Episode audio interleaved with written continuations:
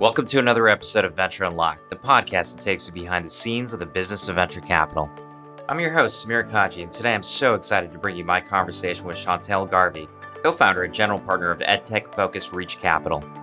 She has a long history in investing in companies in the education space and formerly was a partner at New Schools Venture Fund.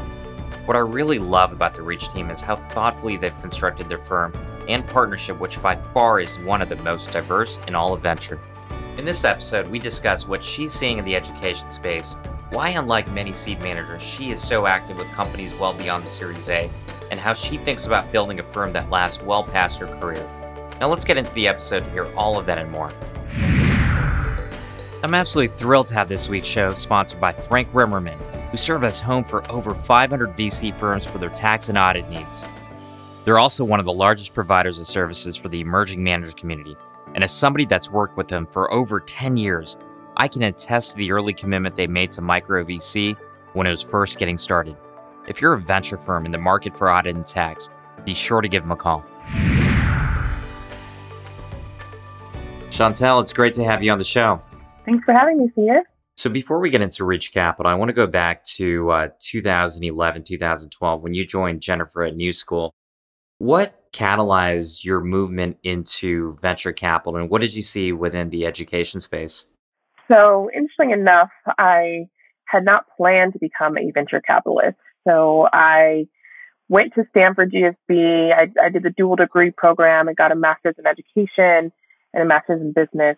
And the plan was to make a transition into education technology. I really thought, though, that I would be on the operator side. So, I planned to either start an ed tech company or go join an early stage startup. I met Jen for Carolyn when I was at uh, Stanford, and she really convinced me to come work with her at New School. So again, in you know 2012, we started investing in ed tech under the New School nonprofit umbrella. And you know, really the focus at that time was to feed the ed tech market and really build out the ecosystem we didn't know yet, you know, what would become of our portfolio companies, but we really did see this opportunity to leverage technology to expand access to high quality education solutions. And if you remember, this is also the time that the iPad had just come out. So we were really seeing a lot of devices going into classrooms and we really saw entrepreneurs start to build on this one to one ecosystem. So one to one being one device per student in the classroom. And we saw again founders really thinking about how do we build tools to help support teachers and students with all the technology that was entering the classroom. You were there for three years. You and Jennifer in 2015 decide to launch Reach Capital, formally as a separate new organization.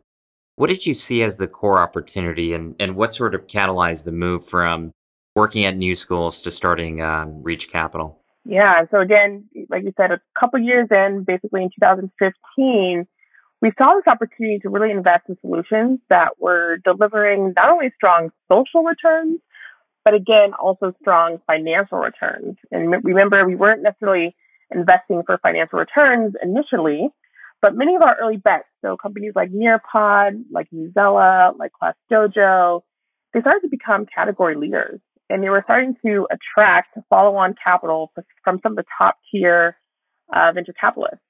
So we wanted to really continue supporting them as they continue to grow, and we really wanted to also be able to participate in that upside.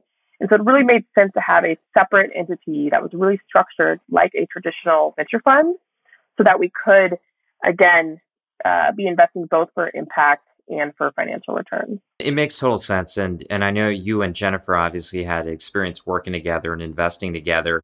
But what struck me when I was thinking about this is the first fund, I think, was around $51 million. And you could have gone the route of just yourself and Jennifer, but you brought on two partners fairly early on. What was the thought process of creating a team that had some scale to it with um, at that time was a, a, fairly small AUM and was a little bit unorthodox at the time in terms of having four partners in a micro VC firm. As you know, the most important decision when starting a firm is who you are going to work with. It's really important to have that really strong working foundation and a trusting relationship at the at the forefront. And actually, Jen and I had both worked with our other two partners we brought on, so Wayee Chu and Esteban Sosnik. We'd all worked together at New Schools. So it was a little bit like bringing the band back together. Um, we all knew each other's styles. We all had very complementary skill sets and knew that we were really passionate about this space. And as you said, we were very intentional in bringing on that set of team members early on. And part of that reason was we knew that we wanted to grow in to, to the team. So we knew that we wanted to keep the same team for a while and we kind of grow into the, the team size. But the other reason is that we really wanted to be hands on with our companies. So again, we're investing at the earliest stage stages. These companies take, take a lot of support. So we wanted to make sure that we could continue having that hands on support and provide a lot of portfolio services. So we didn't want to go as far as, you know, like a platform, maybe like more the Andreessen model, but we knew we didn't want to be um, kind of hands off or light touch. So kind of somewhere in between, we needed to make sure that we had enough partners to really build out um, those portfolio services. And again, at the time, we were still building out the EdTech ecosystem too. So we did a lot of ecosystem building work. We also did a lot of educating the market on impact investing. And so again, we needed a lot of team members to take on these various tasks. Clearly, a team that knew each other, knew that you were complementary in both your investing styles as well as personalities. And of course, um, you know, with so many things that we see out in the market, partnership risk and partnership dynamics are critical components of success and, and they're really hard to nail. I'm just curious, as you then brought together this team and you're fundraising, I think from an LP standpoint, that'd be something that's very positive to have a group that has worked together for so long.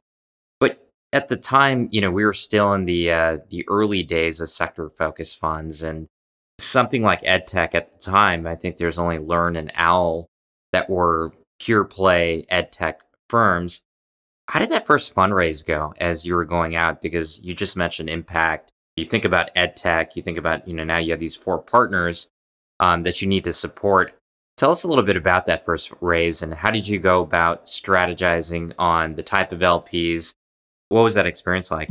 Yeah, so we're very fortunate for that first raise is that we were able to bring a lot of our supporters from new schools over to Reach. And so again, because the four of us had all worked at new schools, a lot of those early LPs already knew us. They knew our working styles, they knew our track record from our new school days. And so that first fund, the mix of LPs was really foundations, high net worth individuals, and strategics. And they are focused on, you know, us continuing to again invest in these high impact companies that were driving and expanding access to education. And then as we moved more towards Reach 2 and Reach 3, that's when we became, became more intentional about bringing in institutional investors. And that's when we really thought about, hey, we want to make sure that we have this nice blend of investors who are thinking about impact, but also investors who are solely focused on financial returns. Because again, we believe that we're going to be delivering both impact and financial returns. So as we, you know, brought on that next wave, the next set, as you said, it was still early, early days in terms of the sector.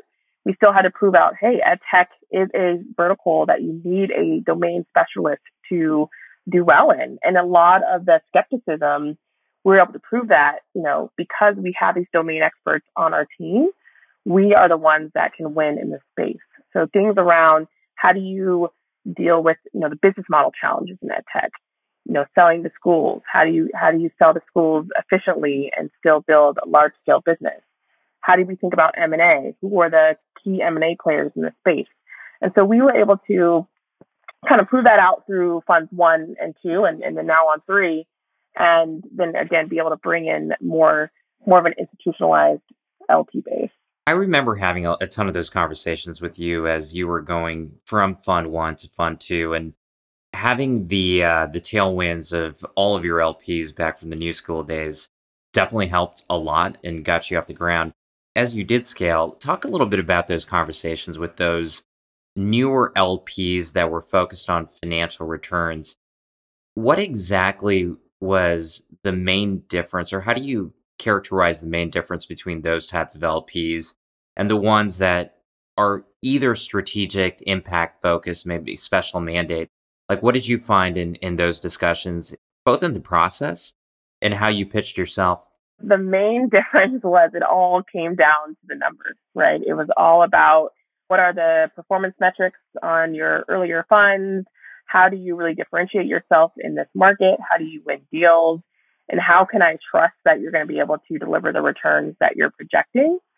So again, in those conversations, it was less about um, the impact angle, less about kind of what our companies are doing to improve education, but more about how are we building sustainable, scalable companies that are going to have outsized returns. And again, in those conversations, we definitely had to talk about what we've learned in ed tech. So how we've learned, for example, that a bottoms up freemium institution model is the way that you get around long sales cycles within education. We talked about the growing number of buyers in the space, whether that be private equity, whether that be other large tech strategics, and how our companies were really going to be able to be attractive, um, attractive to those buyers.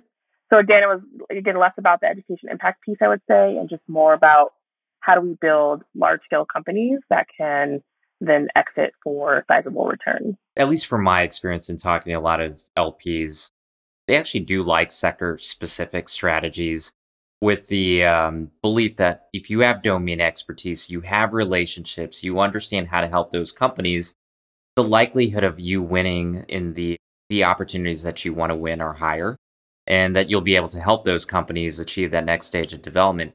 Now, the other side of the coin that I often hear is a lot of these LPs don't know these sectors extremely well. And in, in situations like that, sometimes the question of is this sector big enough to capture enough alpha over time?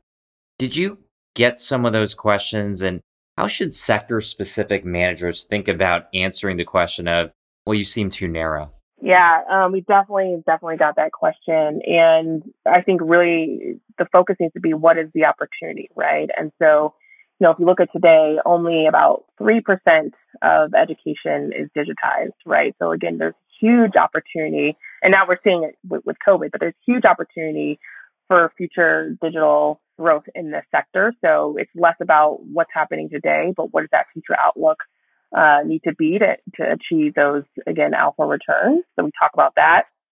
And then again, talking about even our evolution in terms of ed tech and not thinking narrowly about ed tech just being, for example, just K 12, a solution to selling to schools.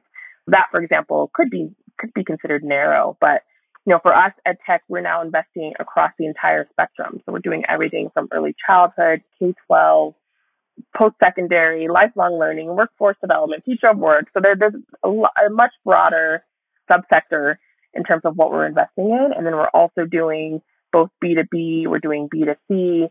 So we're doing marketplaces, so lots of different kind of business models as well. So I think if you're a sector specific fund, it's thinking about how can I uh, talk about the future growth of this sector? And then how can I think about, even within my vertical, what are the different expansion opportunities? I agree with you completely there. And oftentimes you're on the lead edge of looking at where the market is going to go and understanding those secular trends.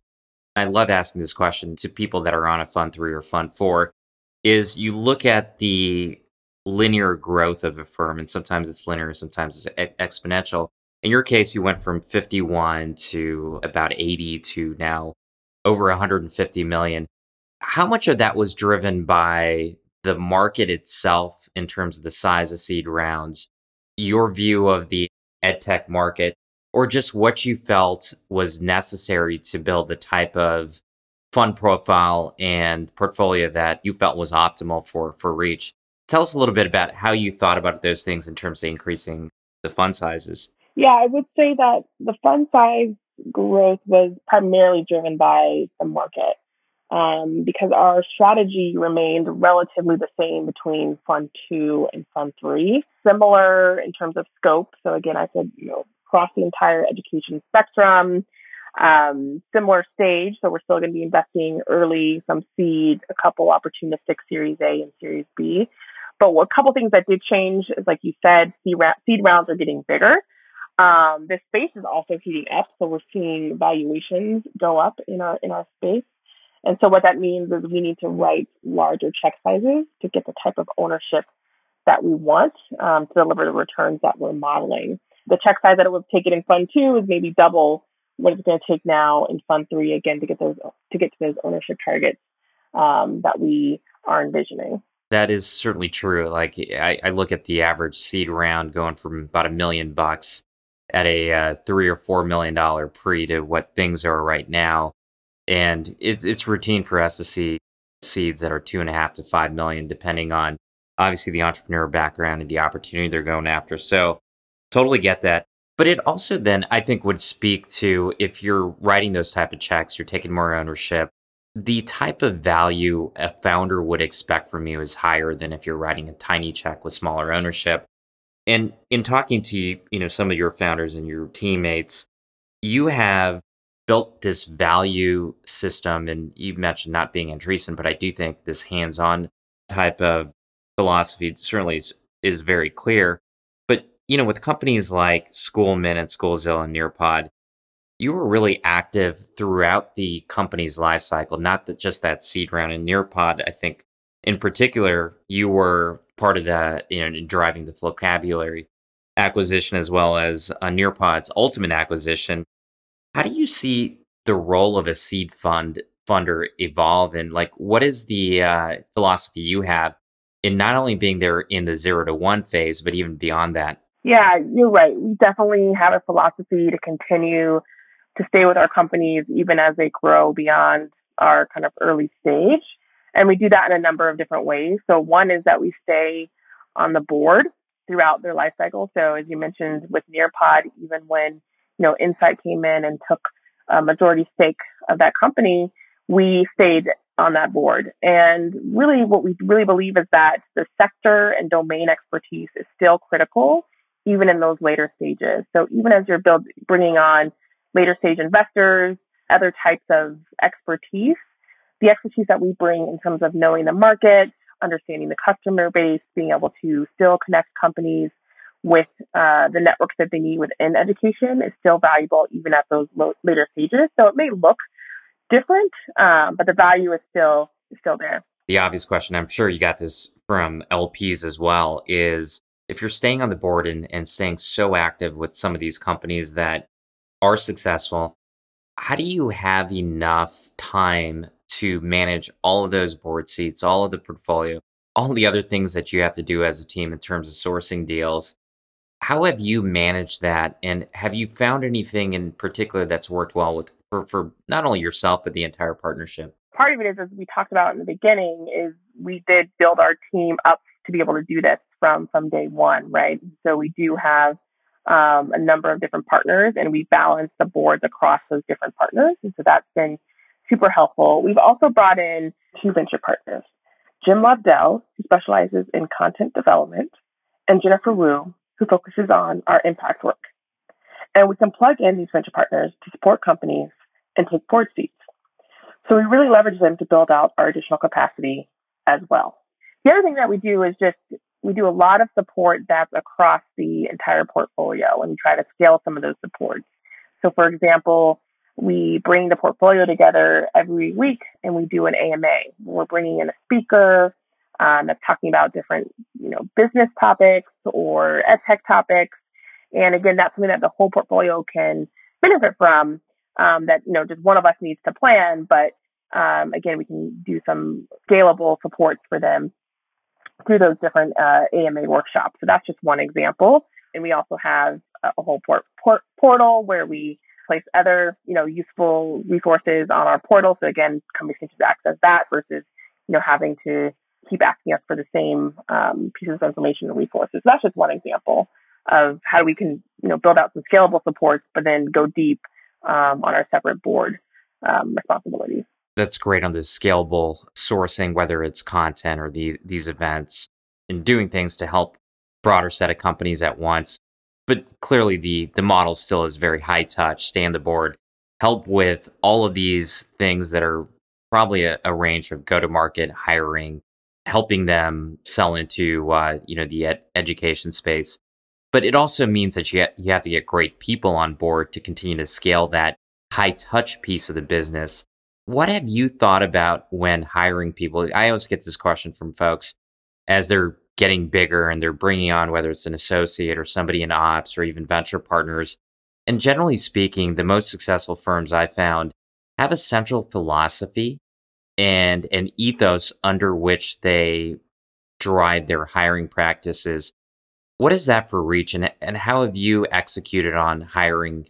So part of our ethos, you know, one is you know making sure that these are people that um, are really aligned with the mission and what we're trying to do, right? So we are a team that again is trying to improve access to high quality education, and so we need people that are aligned with that mission and that vision. So I would say that's first and foremost.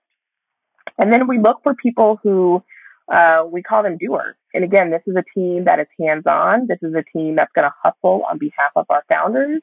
This is a team that we want people who are going to go out there uh, and be aggressive to get the, the best deals. And then when we get those deals, they're going to be aggressive to help support those companies. And so again, we're looking for those people who, again, can can live that ethos of being hands on, of being founder first, um, again, we really think about being at the service of entrepreneurs as well as learners. We're, definitely a learn, learning organization, and we want to bring people on who are constantly learning, constantly curious, and you know also you know pushing our thinking as a team. The, the other thing I, I sometimes look at is when you hire somebody at a certain position and they increase their role and influence within the organization. In venture, you don't see it as much where you see a let's say an analyst or an associate go on to partner. At least with the larger historic firms, there was never a partner path. I know you've done that at Reach with one of your senior associates who's a partner.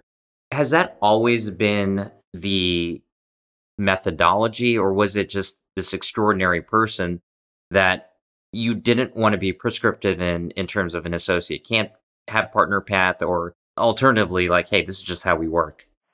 Intentional about trying to develop people, and we really want Reach to be a place where people can grow in their careers, and we're really thinking about the legacy of Reach. And so, if we can help groom people within Reach to become Reach partners, that that is what we want to do. And so, you know, as you mentioned, um, Qian Gong on our team, she actually started with us as an intern.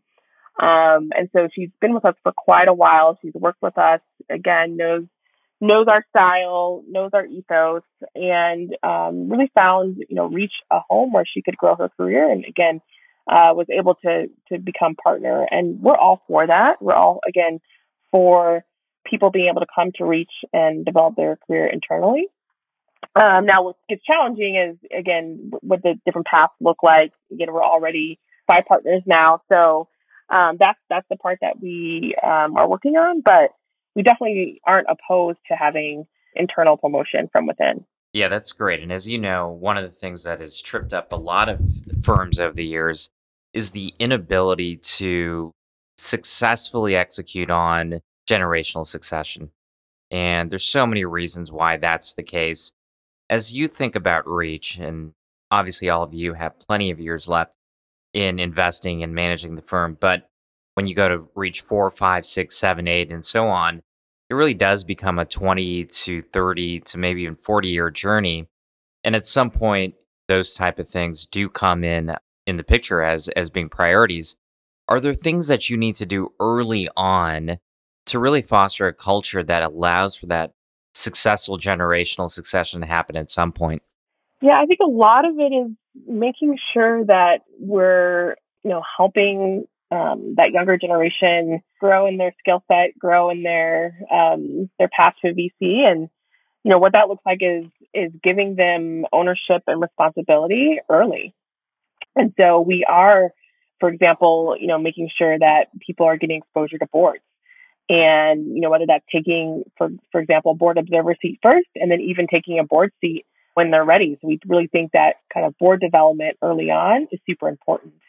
We also have a, a pool of capital we call this kind of lab capital where each person on the team has a little bucket of money where they can do an investment that's outside of the traditional uh, investment process and you don't have to get the normal approvals. And so again, from, from early on, this allows you to really flex that investing muscle.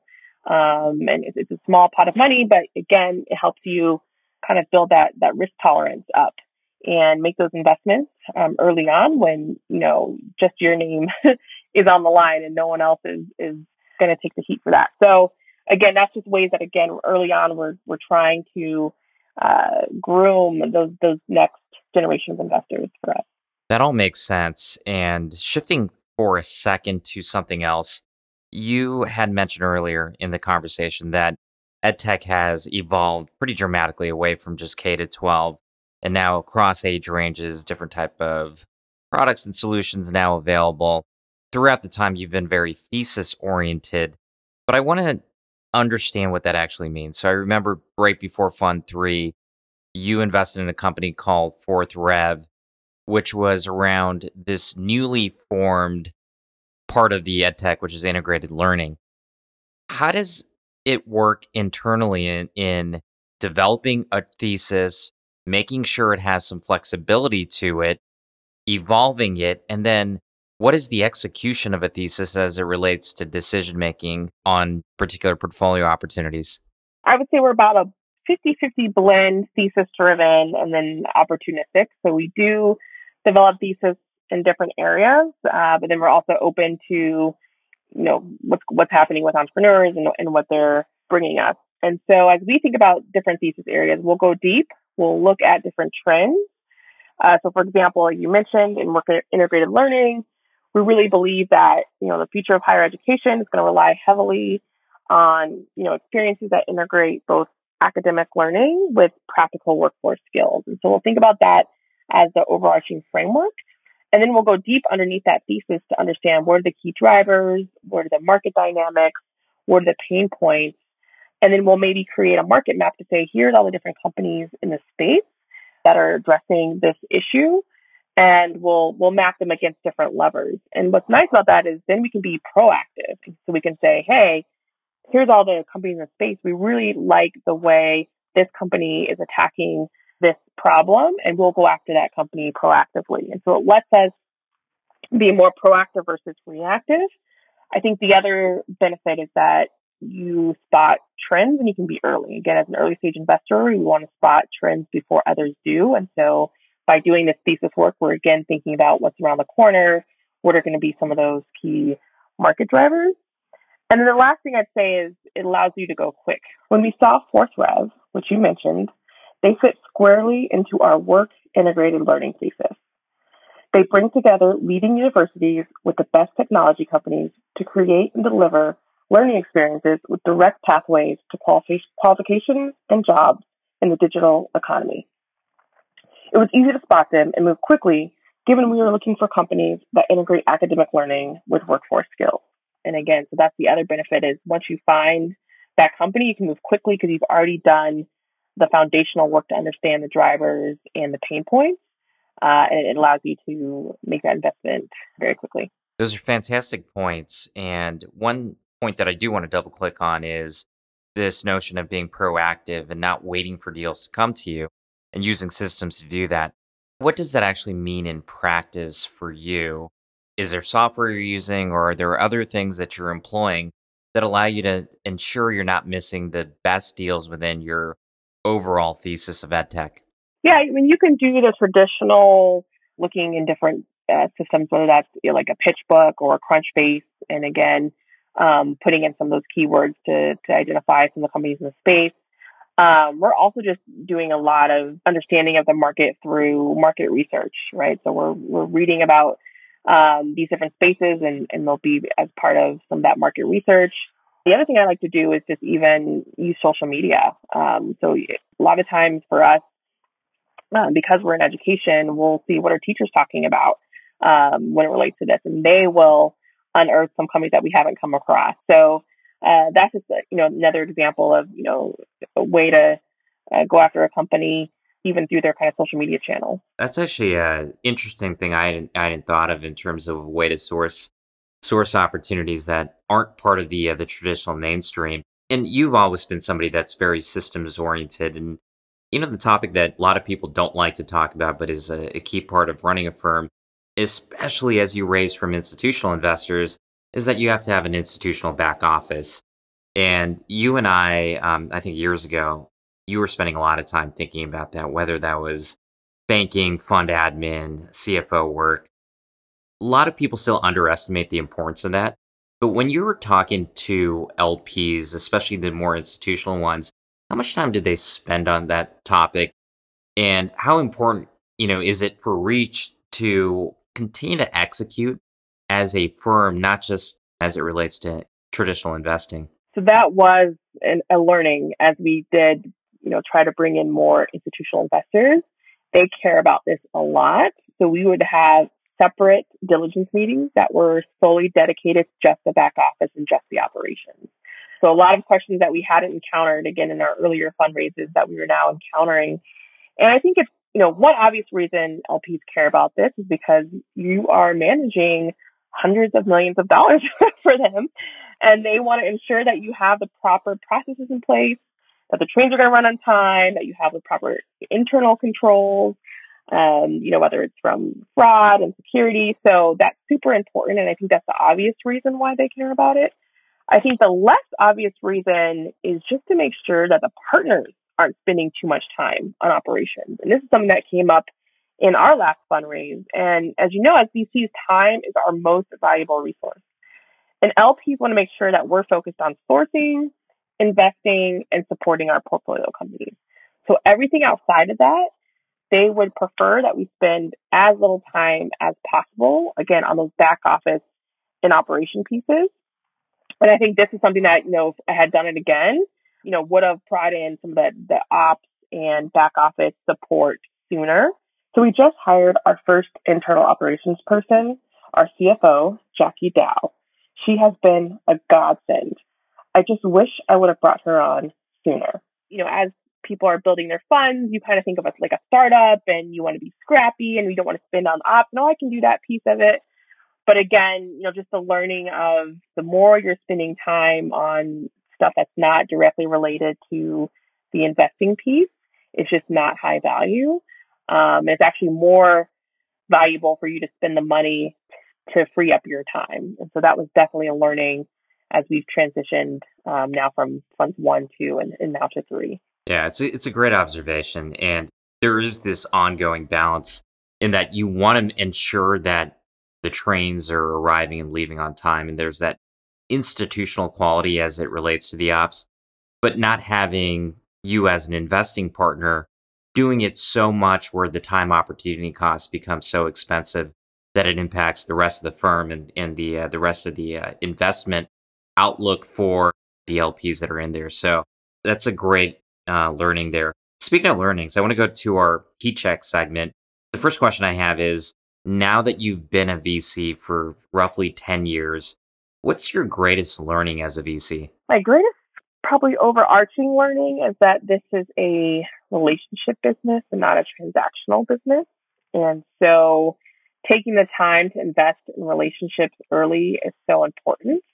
And that's the relationships with your founders, that's the relationships with your LPs and your investors, with other co-investors. I just think that piece, uh, you can't underestimate how important it is. And that's been a learning kind of over time and uh, you ma- making sure that I invest in those relationships as I think about even the investing work it definitely is a is a relationship game, and I can certainly attest to that. The next question I have, and everyone has their anti portfolio and a company or two that you miss that you regret. And I'm less interested in the company itself, but rather the lesson that an investor has learned from it. Do you have a company or two that you look back and say, okay, I missed this. And now that I've learned from it, I would look at things differently. I'd love to uh, just understand from your perspective what type of learnings do you have from any of the misses? I think a lot of learnings come from trying to invest at the earliest stages. And again, you know, when you're investing early, a lot of it is just around the people and their ability to execute. So there's been times where I've passed on companies where the team is super strong. Um, there's very strong founder market fit, but I'm not as excited about where the product is today, or I'm not as excited about the business model. And what have I what I've learned is those are things that if you have a strong team, that team will figure it out, right? And so don't get so hung up on what the business model is today or, you know, the shape that the product is even in today and be more influenced by uh, a compelling team. So that that's happened you know, quite a few times. I think the most recent one I, I talked about was um, this company called uh, Career Karma. Very compelling founder, in, in an interesting space. And when I first saw it, I wasn't as excited about a lead gen business model. Um, and again, that's something that can can change and evolve over time. Um, so just too narrow uh, in terms of how I approach that. But he's a strong founder. A, you know, again, strong founder market fit in terms of being able to build build out a strong uh, community based business. And so um, that's one that I've been learning from recently.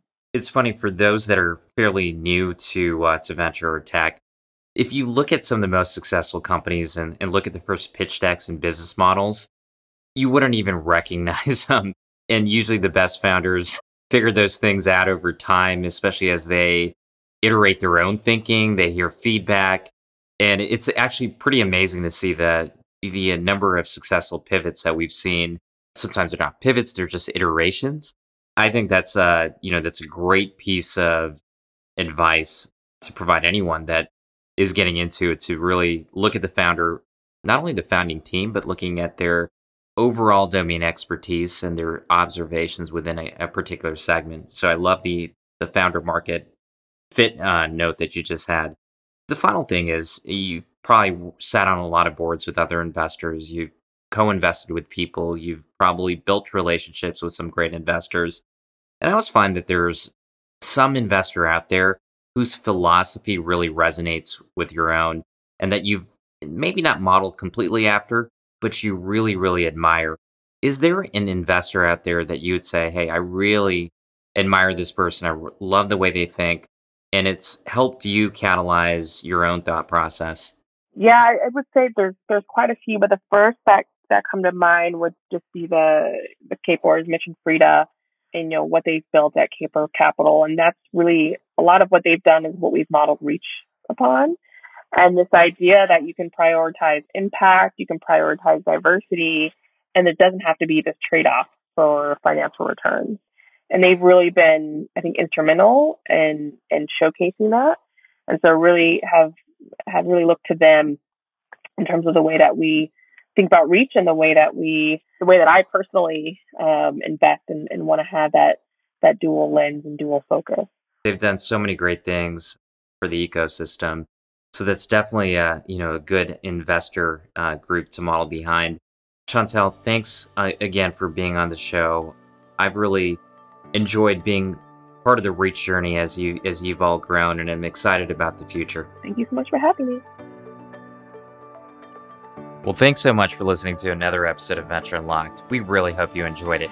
To learn more about Shauntel and Reach Capital, be sure to go to Apple Podcasts or Spotify, where you'll find detailed notes on the show. While you're there, please leave us a rating and a review, as it really helps us out. And hit the subscribe button in order to get each and every Venture Unlocked episode as soon as it's released.